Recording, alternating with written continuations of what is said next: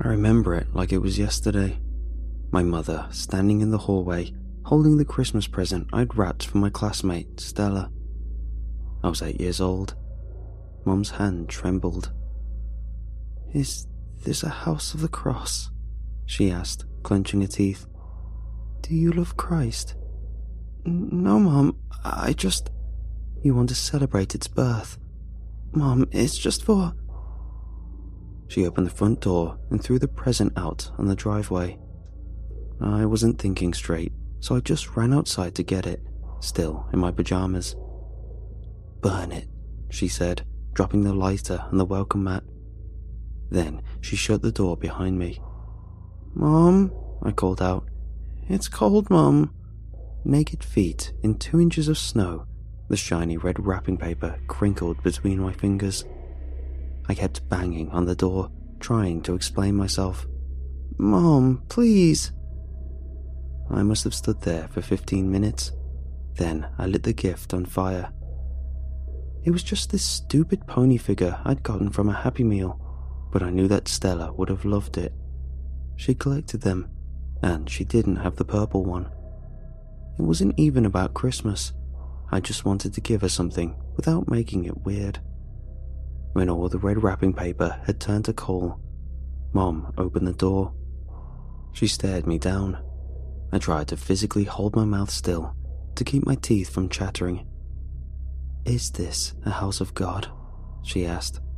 No, Mom. Who owns this house? The, the old blood. Who owns this family? The old blood. Who owns you? I looked up at her. She looked almost apologetic, holding a garbage bag in her left hand. She held it out to me and I dropped the room gift in it.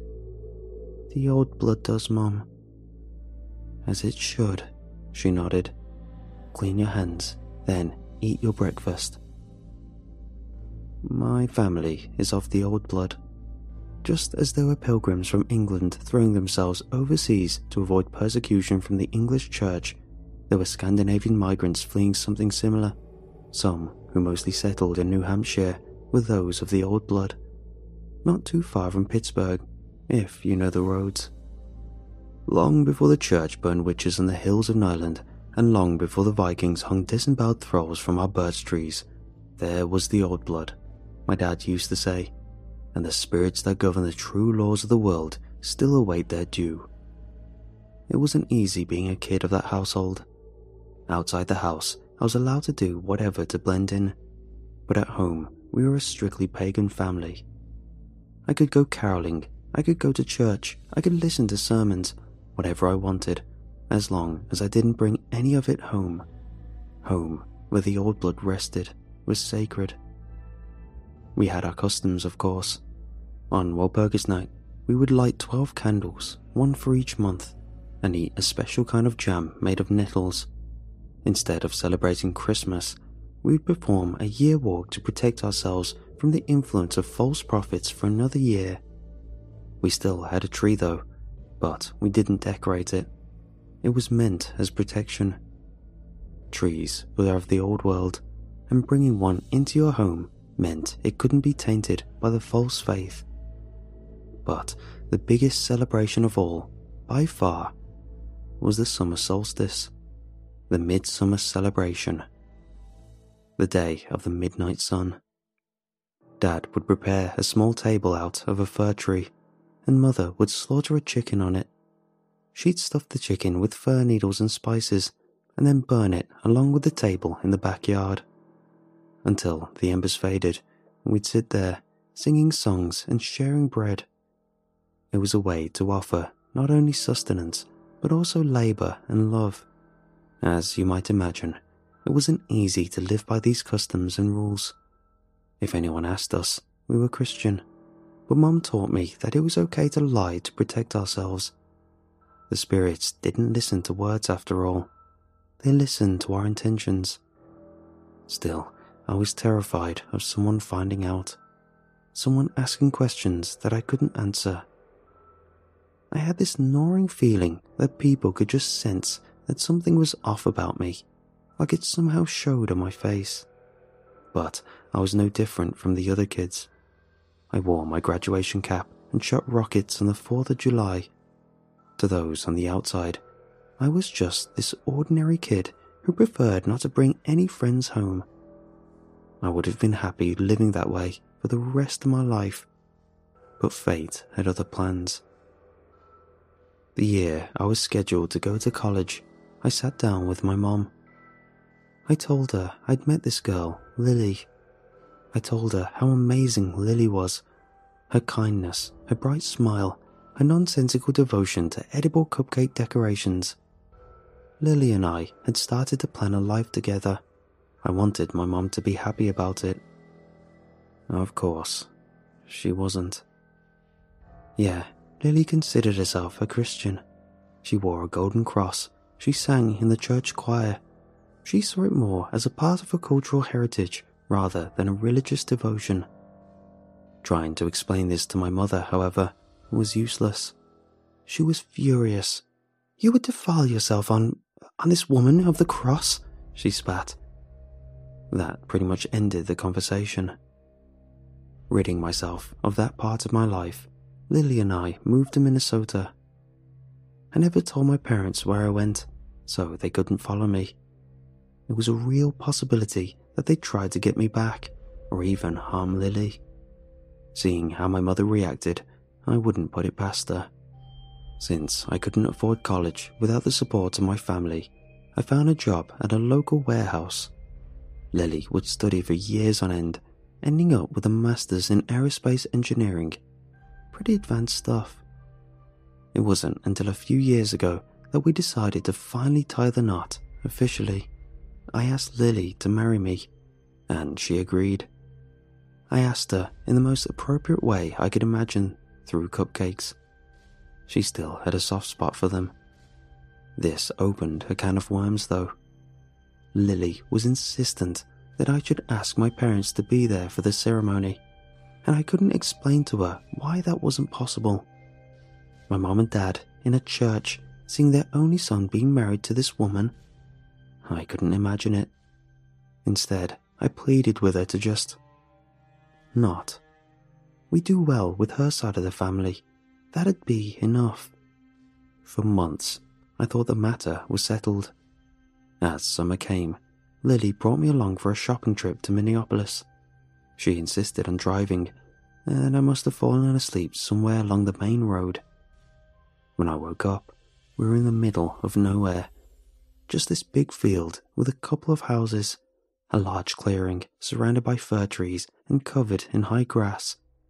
It looked like an overgrown farm possibly colonial. I had a bad feeling about this. This was pretty damn far from Minneapolis. Lily was confident, though. She pulled me along with a smile. Quite the surprise, huh? She smiled. Here we are. It's something, all right. What is it? Don't you recognize it? Her smile faded. I tried to reassure her, but I just couldn't see it. I'd never been there before. Your mum said you used to spend your summers here, she sighed. Did I get it wrong? Apparently, Lily had looked at my parents and talked to them on her own. She wanted to mend the wounds and reunite us as a surprise. For some reason, my mum had lied to her and tricked us into the middle of nowhere. Standing there, halfway between the house and the car, I got this chill up my spine. Tonight was the summer solstice. You don't understand, I said. They're. they're dangerous people. They're abusive. They. they. Honey, slow down. Are you saying you don't know this place? I'm saying I've never been here, and that. that they took us out here for a reason. Lily started to look nervous. I took her by the hand and hurried back to the car.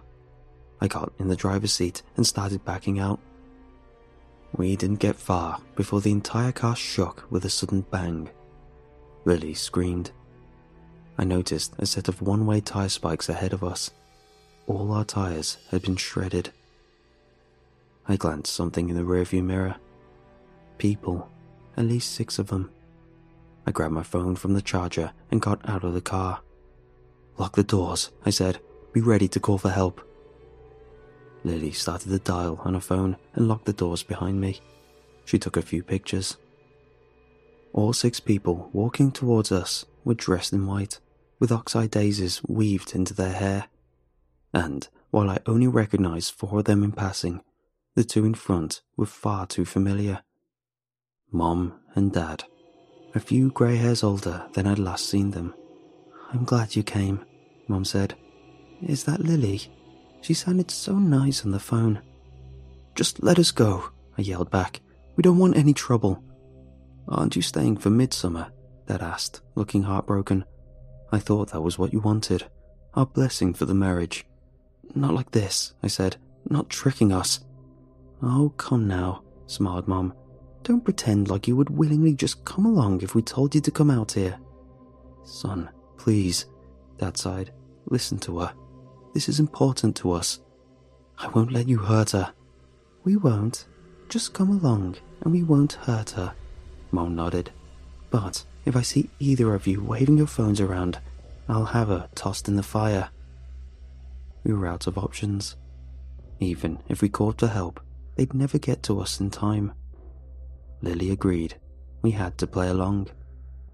Leaving our phones in the car, we got out and started walking up to the colonial buildings. We were about 10 paces ahead of my parents and their entourage. I was about to start conspiring with Lily when my thoughts were cut short. All over the tree line, I could see others emerging. Must have been at least 20 people, all dressed in white. Some whom I recognized, others not so much. Uncles, aunts, cousins, all kinds of distant relatives. We had a big family, but we'd always kept to ourselves. A handful of times, Mum and Dad had gone to see them without me. Maybe this was what they'd been doing when the kids weren't allowed to tag along. Maypoles were being raised all over the clearing, ten feet tall, large crosses covered in grass, flowers, and red ribbons with two large rings hung on each end, six of them in total evenly spaced. As each one rose, I could hear a jubilant yell come from that direction. I'd heard about this sort of celebration, but I'd never seen it. The maypoles blessing the area as a haven for tired spirits. Lily held my hand and leaned in close. She was shaking, and I wasn't that much better off. What are they going to do? she whispered. There'll be a fire, I said dancing, singing, breaking bread. I thought back on the fir tables my dad used to make for midsummer, the dull knife my mother used to cut the head off the chicken, how she'd spray the table in blood until the carcass stopped moving. A sacrifice, I continued. Usually a chicken, but now maybe a cow, a goat. I I didn't know. I thought I thought it was just some It's all my fault. I sighed. I just didn't want to expose you to them. She wrapped herself around my arms, sobbing. It broke my heart. Once we got to the yard, there were smiling faces all around. Everyone dressed in white, carrying countless baskets of flowers oxeye daisies, dandelions, even a few sunflowers, some yellow, some blue. All in all, it must have been close to 30 people and in the middle of the yard stood a large table made of fir wood. Someone touched my shoulder and I almost fell over trying to get away. How my mother had managed to sneak up on me, I'll never know. She wasn't the quiet type. We're getting ready for the bonfire. She needs to be involved. I'm not letting her out of my sight. Then you can start cutting the bread, Mum continued. It's by the kitchen. We kept to ourselves just observing the others. There were so many details one might have missed if one didn't know where to look. For example, how they tied living snakes into the maypoles to better absorb any corruption that would try to enter, or how no one wore wool, as the wear fur of any prey animal would invite predators. A hundred little rules, all put to practice, and there Lily and I was, on our knees cutting bread. I could hear her muttering something under her breath. She had a thumb on a necklace, a golden cross. She was praying. Making sure no one could hear us, I leaned in close. Not here, I whispered. I. They're not rational. Have you. Have you done this? She whispered back. Are you a part of this? No, not like this. But you know what this is. Usually, yes, but. Someone cleared their throat behind us. As I turned to see my dad looking apologetically at me, I got to my feet. I'll just borrow him for a few minutes, Dad smiled. We'll be right back. The shadows were growing darker. In the old country, the midnight sun would keep the sky bright for days on end, but that's not the case for Minnesota. Still, the time was probably around 7 pm, and it was still bright outside. It messed with my sense of time. Dad looked back over his shoulder to make sure we were alone. He faced me. You love this girl? He asked. You want to spend the rest of your life with her? I know, she's a Christian, but I'm not asking about that, he said, putting his hand on my cheek. I want to know if you love her. The real her. Do you? I looked back on Lily, staring at me from across the yard. Of course I did. I just nodded. Dad smiled and patted me on the shoulder. Then, you'll be fine. An hour passed. They prepared a large table in the middle of the yard, decorating it with flowers and branches. I was growing nervous. My mother called out to the others, using an old herding call. This odd howling noise made to echo across fields. It was haunting. From every nook and cranny of the clearing came all these vaguely familiar faces in the sea of white. She spoke to them in the old tongue, and I could make out a few words. She was giving thanks to the Black Horn Virgin, the goat legged mother, the mountain spirits, and the lands who nurtured us. She talked about our offering and the blessings we were thankful to receive to bring new life into the steps of the old blood. Then my dad stepped out of the kitchen, naked. It took me a few moments to realize what was happening. By the time I got to my feet, four men were on the way to hold me back. Lily just kept looking back and forth, not understanding. I was screaming. I don't even remember what. It just came out of me, like blood from a wounded soul. I screamed as they laid him out on the table. I screamed as they held the axe into the sky. I screamed, my neck raw and my face flustered and red. But all those screams turned to cries of despair as the axe fell. This is why he wanted me to be sure. The greater the blessing, the greater the offering. Among dozens of jubilant voices and cheers, I cried like a child. They broke the table into pieces, using branches from a birch tree to spread the blood around. They cut him open, filling him with branches from the fir tree and spices. A dead head biting down on an apple, all put into a pile, neatly decorated, and set aflame. Empty eyes refusing to meet my gaze no matter how many times I cried his name. We were dragged in front of the fire. I remember sitting there, leaning on my knees, watching the fire eat away at everything we'd put forth, licks of flames peeling away at a body freely given. Someone put a bowl into my hands, bread and some sort of walnuts. Lily got a bowl too, but hers was different. It was mostly sunflower seeds Eat up, my mother said, and you'll have my blessing.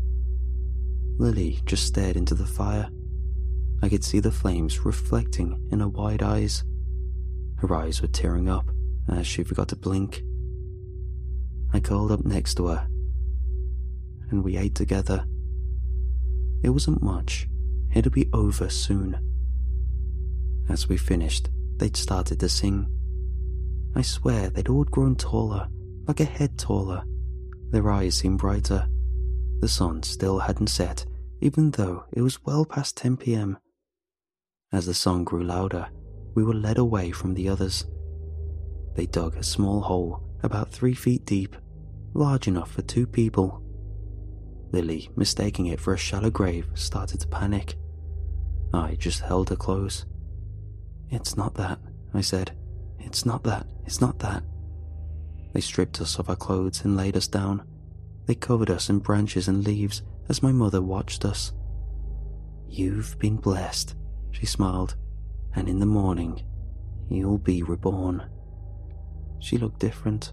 Her eyes had lost their colour, and her teeth had grown sharper. She too looked taller, younger. You may marry however you want, have many children. Come see me sometime.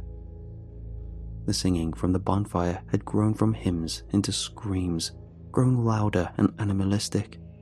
Two men were attacking each other, beating each other raw. One woman was slamming her head with a rock. An older man was trying to shovel as much dirt as possible into his mouth. They were completely losing themselves, driven mad by the flames. As branch after branch covered us, Lily and I just stayed still, waiting for it all to be over. In a matter of minutes, the world turned dark. The sun finally set. All we had was each other and the howling of madmen. We curled up next to each other and waited for morning to come. At some point, we must have fallen asleep. I woke up to the sound of Lily choking. She was tearing at her throat, desperately feeling for something. Her necklace, holding her golden cross. She tore it off and breathed a deep breath of relief. We pushed the branches aside.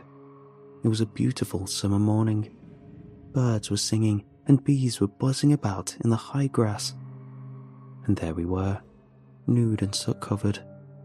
The colonial building still stood. All that remained from the bonfire was a black spot in the middle of the yard. The maypoles had been taken down. I just sat there for a second, trying to wrap my head around it all, as Lily dry heaved into the grass. Lil, I asked, are you okay? She shook her head. I couldn't blame her. We picked up our clothes and made our way back to the car. The tires were busted, but we could call for help. For a moment, we just sat there in our air conditioned car, leaning back into our leather seats. I looked over at Lily. There was something different about her. She was slightly paler, and her hair had grown darker. Her eyes usually a clear green, looked almost mud brown. She just stared straight ahead. Lil, I asked again, what are you? Don't call me that, she interrupted. That's not my name. What do you mean that's not? That's not my name anymore, she cried out. She baptized me. Lily turned to me, her eyes wild. She was different. Many of the little quirks I'd grown to love about her over the years were simply gone or changed. Even her voice seemed darker, raspier. She baptized me and and just I feel it in me and it just feels wrong. It moves, it rearranges all the pieces, it I leaned over and held her against my shoulder. Even her cries sounded different. We called the police. We got our car towed. We filled out our reports. Lily showed them the pictures she'd taken, but they didn't show that much. We got to shower and change our clothes. For the better part of the day, we just talk to people, other people, not so much each other. A lot has happened since that day. There are no longer crosses in our house. Lily has asked me to call her by a new name, Vega. At night, I can hear her talking in a strange language but she still. She. She still watches cupcake videos on YouTube, and she still smiles at me in the morning. She sings in the shower, and she kisses my cheek before we go to work. She's still the sweetheart I fell in love with. But something, deep inside, has fundamentally shifted. I can see the way she stares into open flames, the way she wrinkles her nose when we pass by a church, I can see how comfortable she's getting with a knife, how she doodles strange signs into her work notebooks. We're still getting married. That much hasn't changed. I'm just marrying Viga, not Lily. But that's fine. It's still her. It has to be.